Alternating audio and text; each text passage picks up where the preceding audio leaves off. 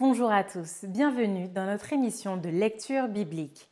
L'objectif est de lire toute la Bible en l'espace de six mois dans l'ordre chronologique des événements.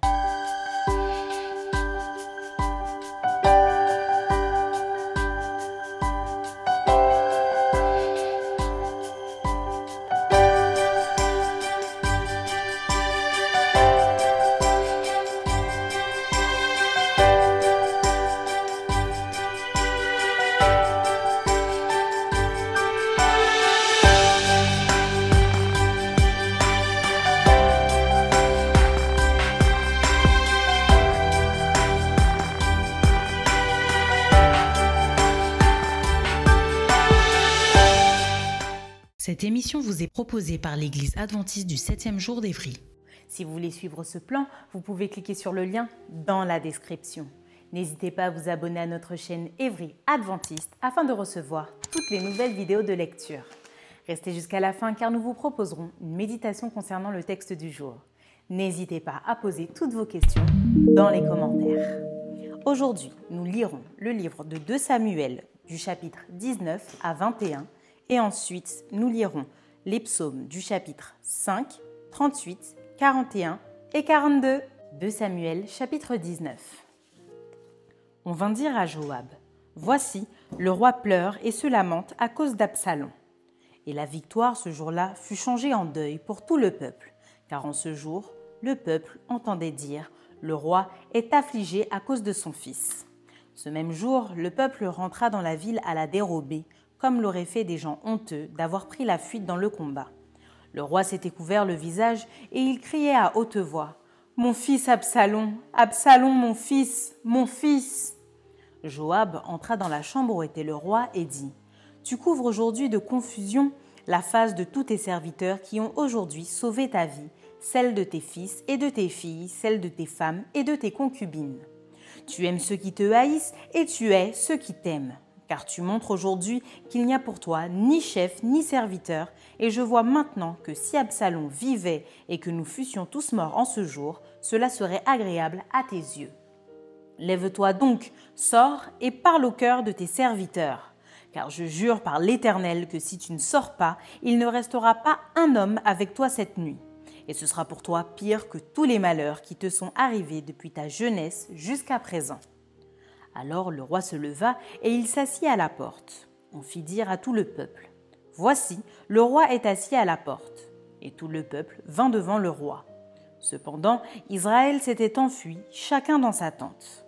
Et dans toutes les tribus d'Israël, tout le peuple était en contestation, disant Le roi nous a délivrés de la main de nos ennemis, c'est lui qui nous a sauvés de la main des Philistins. Et maintenant, il a dû fuir du pays devant Absalom. Or, Absalom, que nous avions loin pour qu'il régnât sur nous, est mort dans la bataille. Pourquoi ne parlez-vous pas de faire revenir le roi?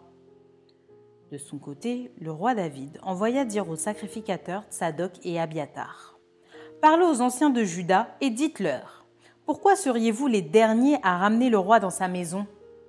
Car ceux qui se disaient dans tout Israël étaient parvenus jusqu'au roi.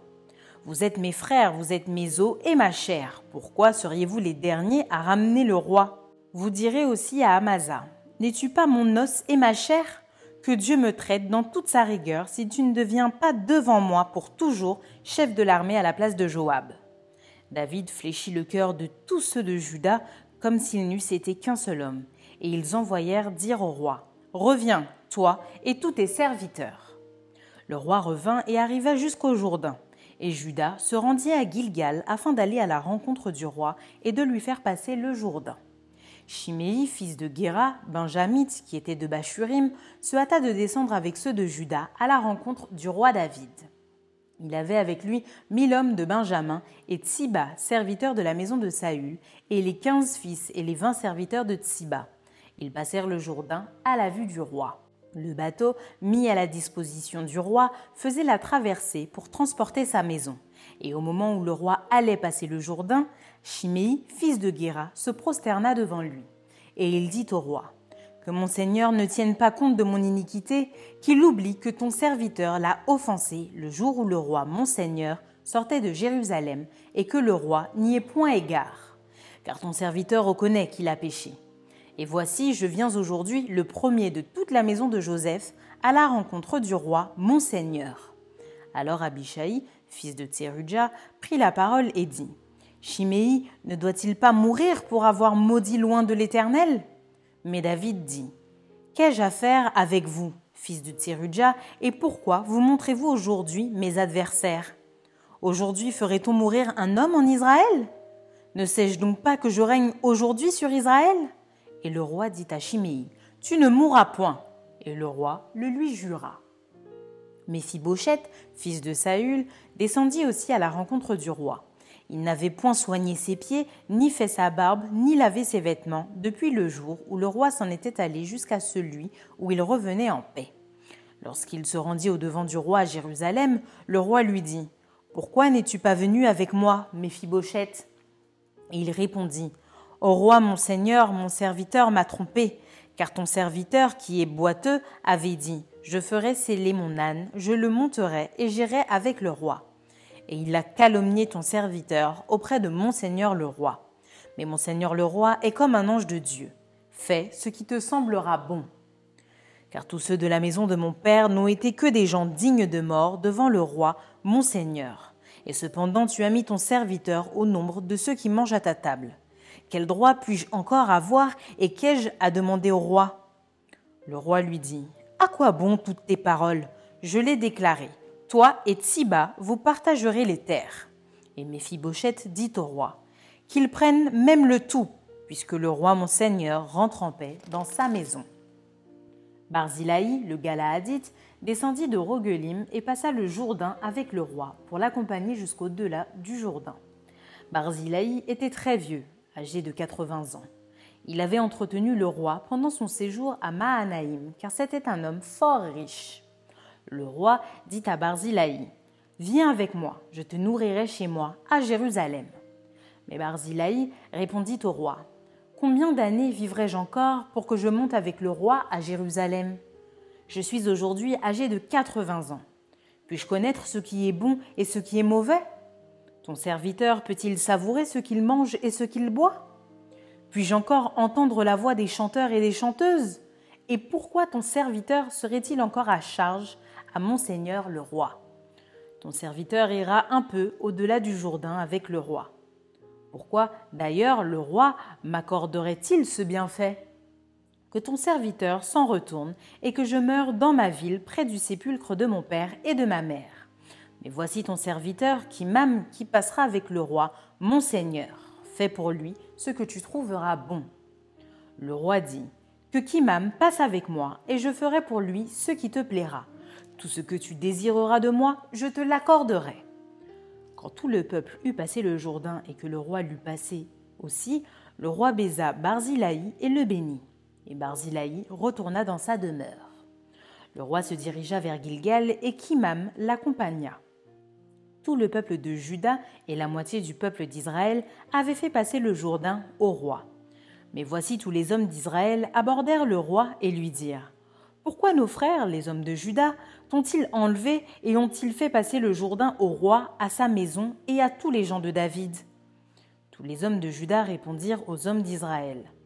C'est que le roi nous tient de plus près. Et qui a-t-il là pour vous irriter? Avons-nous vécu aux dépens du roi? Nous a-t-il fait des présents? Et les hommes d'Israël répondirent aux hommes de Juda. Le roi nous appartient dix fois autant, et David même plus qu'à vous. Pourquoi nous avez-vous méprisés? N'avons-nous pas été les premiers à proposer de faire revenir notre roi? Et les hommes de Juda parlèrent avec plus de violence que les hommes d'Israël.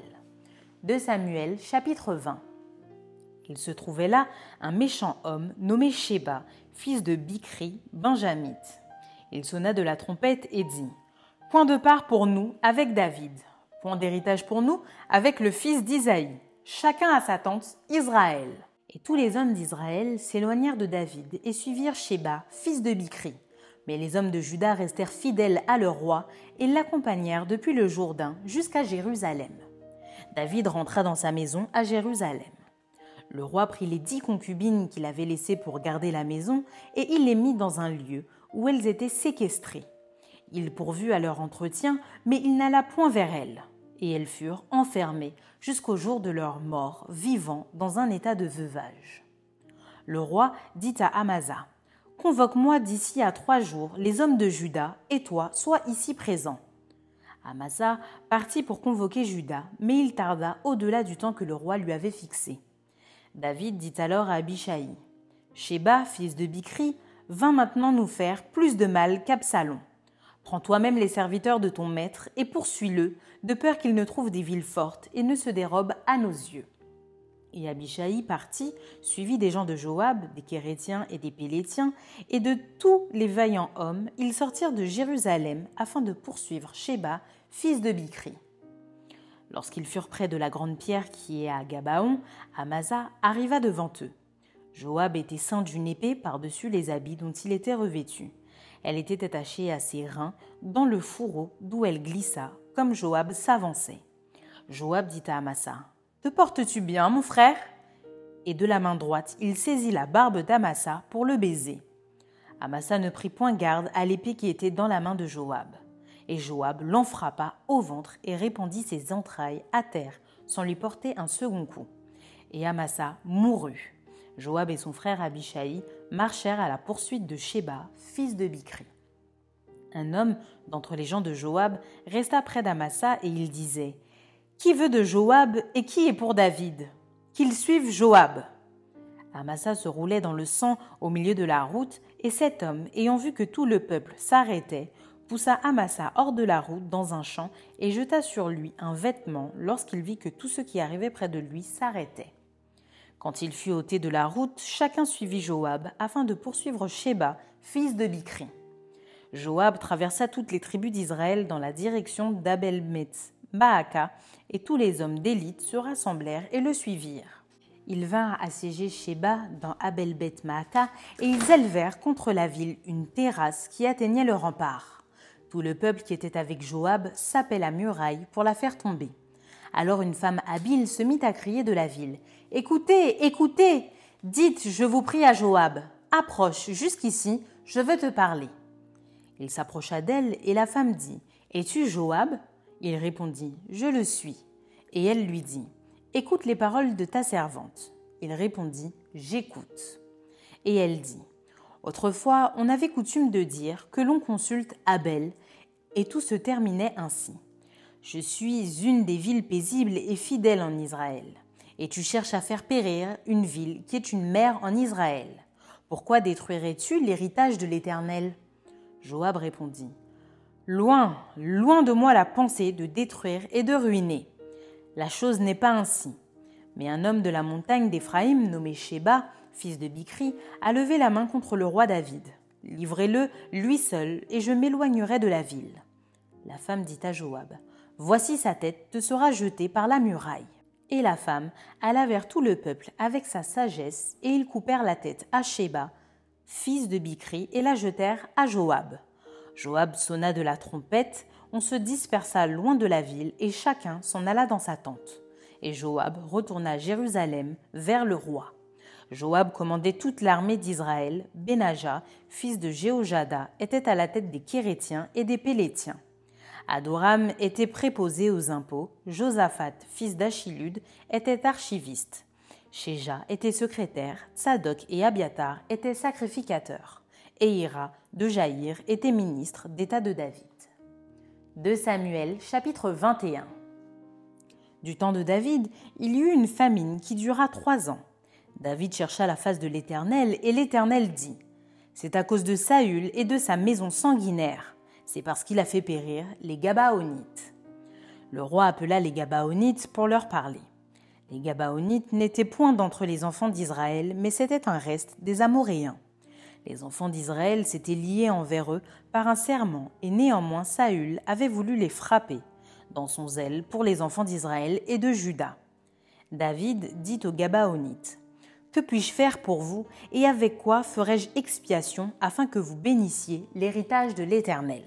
Les Gabaonites lui répondirent Ce n'est pas pour nous une question d'argent et d'or avec Saül et avec sa maison, et ce n'est pas à nous qu'il appartient de faire mourir personne en Israël. Et le roi dit Que voulez-vous donc que je fasse pour vous?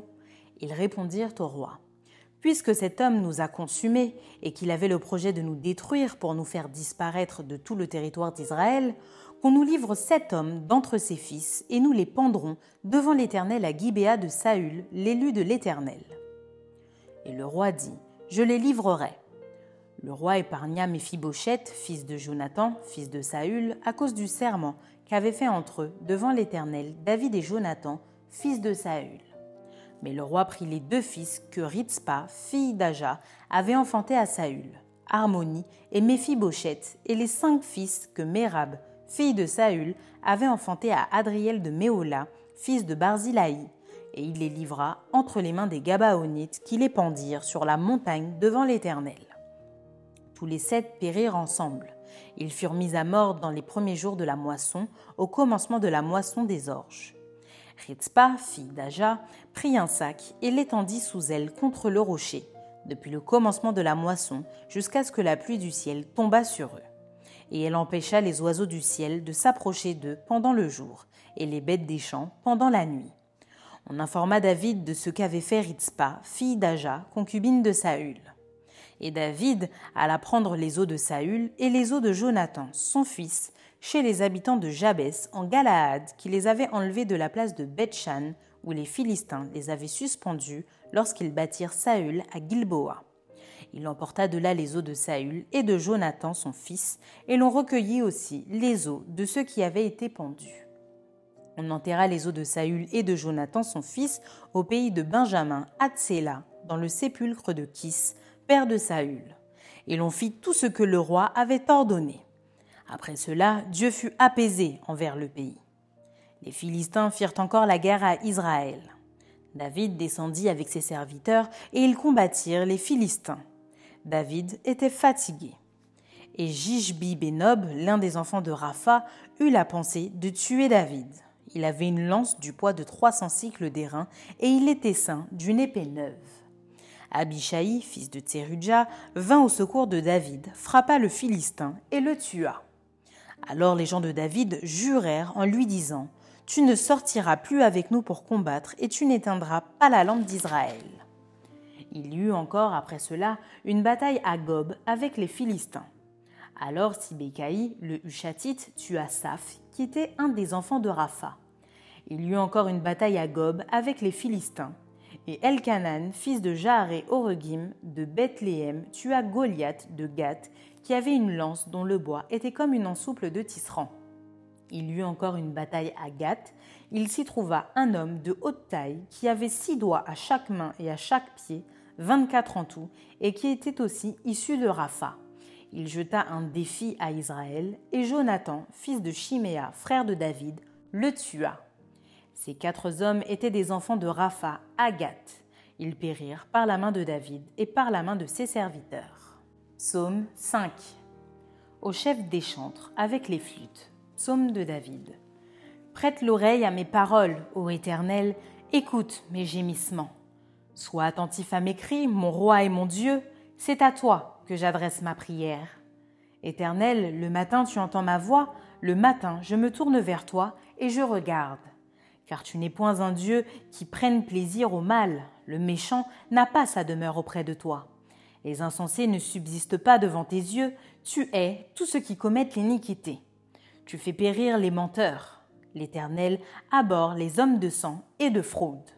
Mais moi, par ta grande miséricorde, je vais à ta maison, je me prosterne dans ton saint temple avec crainte. Éternel, conduis-moi dans ta justice à cause de mes ennemis. Aplanis ta voix sous mes pas.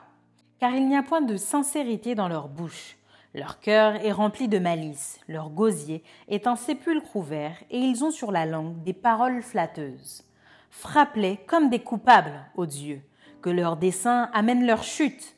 Précipite-les au milieu de leurs péchés sans nombre, car ils se révoltent contre toi. Alors tous ceux qui se confient en toi se réjouiront. Ils auront de l'allégresse à toujours, et tu les protégeras. Tu seras un sujet de joie pour ceux qui aiment ton nom car tu bénis le juste, ô Éternel, tu l'entoures de ta grâce comme d'un bouclier. Amen. Psaume 38. Psaume de David pour souvenir. Éternel, ne me punis pas dans ta colère et ne me châtie pas dans ta fureur. car tes flèches m'ont atteint et ta main s'est appesantie sur moi. Il n'y a rien de sain dans ma chair à cause de ta colère. Il n'y a plus de vigueur dans mes os à cause de mon péché. Car mes iniquités s'élèvent au-dessus de ma tête. Comme un lourd fardeau, elles sont trop pesantes pour moi. Mes plaies sont infectes et purulentes par l'effet de ma folie. Je suis courbé, abattu au dernier point, tout le jour je marche dans la tristesse. Car un mal brûlant dévore mes entrailles et il n'y a rien de sain dans ma chair. Je suis sans force, entièrement brisé. Le trouble de mon cœur m'arrache des gémissements. Seigneur, tous mes désirs sont devant toi et mes soupirs ne te sont point cachés. Mon cœur est agité, ma force m'abandonne et la lumière de mes yeux n'est plus même avec moi. Mes amis et mes connaissances s'éloignent de ma plaie et mes proches se tiennent à l'écart. Ceux qui en veulent à ma vie tendent leurs pièges. Ceux qui cherchent mon malheur disent des méchancetés et méditent tout le jour des tromperies. Et moi, je suis comme un sourd, je n'entends pas, je suis comme un muet qui n'ouvre pas la bouche. Je suis comme un homme qui n'entend pas et dans la bouche duquel il n'y a point de réplique. Éternel, c'est en toi que j'espère. Tu répondras, Seigneur, mon Dieu. Car je dis, ne permets pas qu'il se réjouisse à mon sujet, qu'il s'élève contre moi si mon pied chancelle. Car je suis près de tomber et ma douleur est toujours devant moi. Car je reconnais mon iniquité, je suis dans la crainte à cause de mon péché. Et mes ennemis sont pleins de vie, pleins de force. Ceux qui me haïssent sans cause sont nombreux. Ils me rendent le mal pour le bien, ils sont mes adversaires parce que je recherche le bien. Ne m'abandonne pas, Éternel mon Dieu, ne t'éloigne pas de moi. Viens en hâte à mon secours, Seigneur mon salut. Amen. Psaume 41. Au chef des chantres, psaume de David. Heureux celui qui s'intéresse aux pauvres. Au jour du malheur, l'Éternel le délivre. L'Éternel le garde et lui conserve la vie. Il est heureux sur la terre et tu ne le livres pas au bon plaisir de ses ennemis. L'Éternel le soutient sur son lit de douleur, tu le soulages dans toutes ses maladies. Je dis, Éternel, aie pitié de moi, guéris mon âme, car j'ai péché contre toi. Mes ennemis disent méchamment de moi, Quand mourra-t-il? Quand périra son nom? Si quelqu'un vient me voir, il prend un langage faux, il recueille des sujets de mes dires, il s'en va, et il parle au dehors. Tous mes ennemis chuchotent entre eux contre moi, ils pensent que mon malheur causera ma ruine il est dangereusement atteint. Le voilà couché, il ne se relèvera pas. Celui-là même avec qui j'étais en paix, qui avait ma confiance et qui mangeait mon pain, lève le talon contre moi. Toi, Éternel, aie pitié de moi et rétablis-moi, et je leur rendrai ce qui leur est dû. Je connaîtrai que tu m'aimes si mon ennemi ne triomphe pas de moi. Tu m'as soutenu à cause de mon intégrité et tu m'as placé pour toujours en ta présence. Béni soit l'Éternel, le Dieu d'Israël, d'éternité en éternité. Amen, Amen, Amen. Psaume 42. Au chef des chantres, cantique des fils de Corée. Comme une biche soupire après des courants d'eau, ainsi mon âme soupire après toi, ô Dieu. Mon âme a soif de Dieu, du Dieu vivant. Quand irai-je et paraîtrai-je devant la face de Dieu? Mes larmes sont ma nourriture jour et nuit pendant qu'on me dit sans cesse Où est ton Dieu? Je me rappelle avec effusion de cœur quand je marchais entouré de la foule et que je m'avançais à sa tête vers la maison de Dieu, au milieu des cris de joie et des actions de grâce d'une multitude en fête. Pourquoi t'as battu mon âme et gémis-tu au-dedans de moi? Espère en Dieu, car je le louerai encore. Il est mon salut et mon Dieu. Mon âme est abattue au-dedans de moi, aussi, c'est à toi que je pense, depuis le pays du Jourdain, depuis l'Hermont, depuis la montagne de Mitséar. Un flot appelle un autre flot au bruit de tes ondées. Toutes tes vagues et tous tes flots passent sur moi. Le jour, l'Éternel m'accordait sa grâce. La nuit, je chantais ses louanges. J'adressais une prière au Dieu de ma vie. Je dis à Dieu, mon rocher, Pourquoi m'oublies-tu? Pourquoi dois-je marcher dans la tristesse sous l'oppression de l'ennemi? Mes os se brisent quand mes persécuteurs m'outragent en me disant sans cesse Où est ton Dieu? Pourquoi t'as battu mon âme et gémis-tu au-dedans de moi? Espère en Dieu, car je le louerai encore. Il est mon salut et mon Dieu. Amen. Maintenant, Place à la méditation.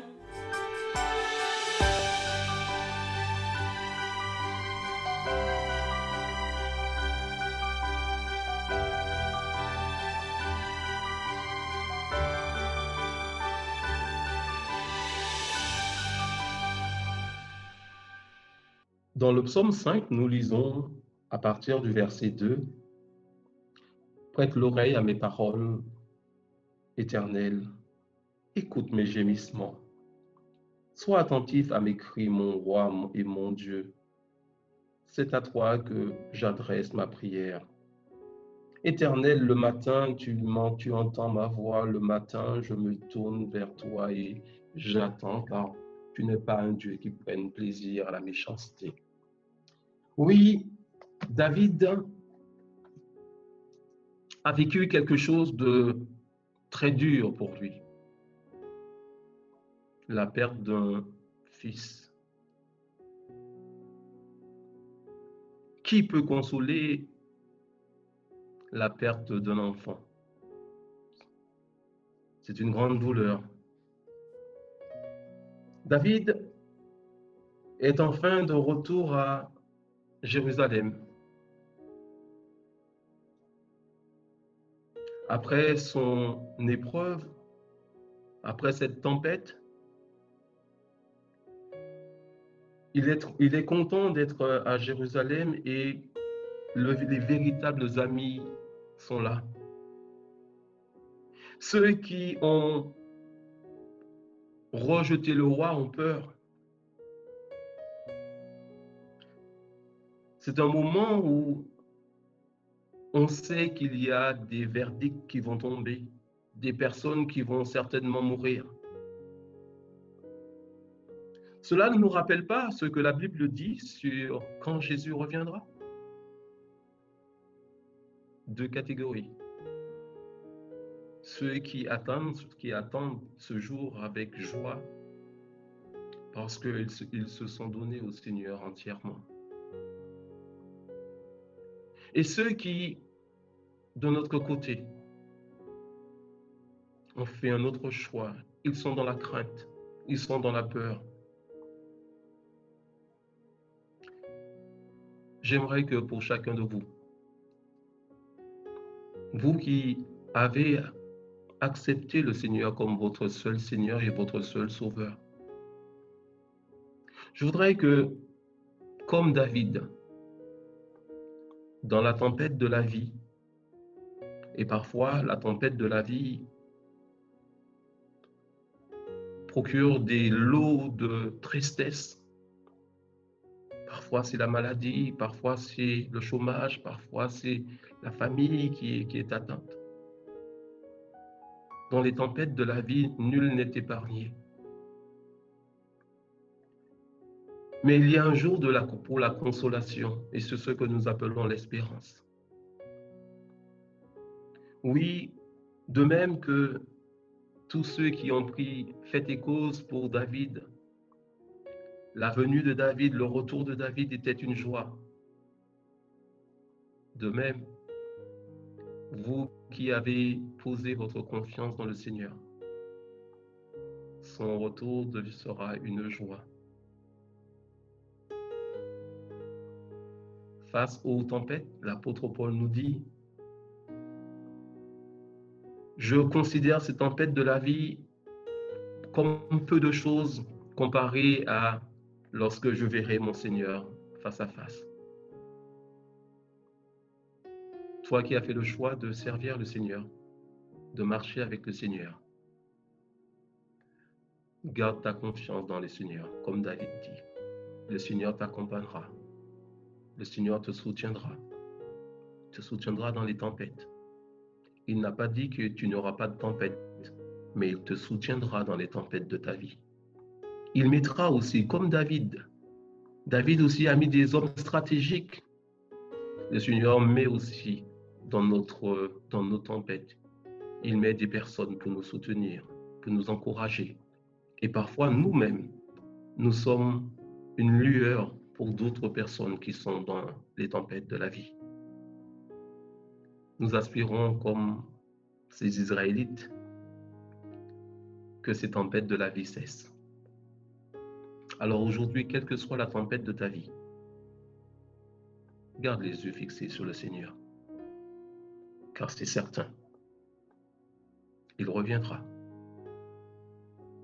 Et si ta foi se trouve en lui, alors tu seras dans la, seras dans la réjouissance. Parce qu'il te dira, viens, bon, fidèle serviteur, rentre dans la joie de ton maître. Nous soupirons après ce jour. Alors, comme ce peuple qui est en train de vivre cette réjouissance, imagine-toi déjà quelle sera ces réjouissances. Pour l'instant, continue ton combat. Fais confiance à ton Dieu et tu seras, je ne dirais pas tu seras, tu es vainqueur parce que ton Seigneur est le vainqueur. Merci d'avoir partagé cette lecture avec nous. Je vous donne rendez-vous demain, si Dieu veut, pour un nouvel épisode.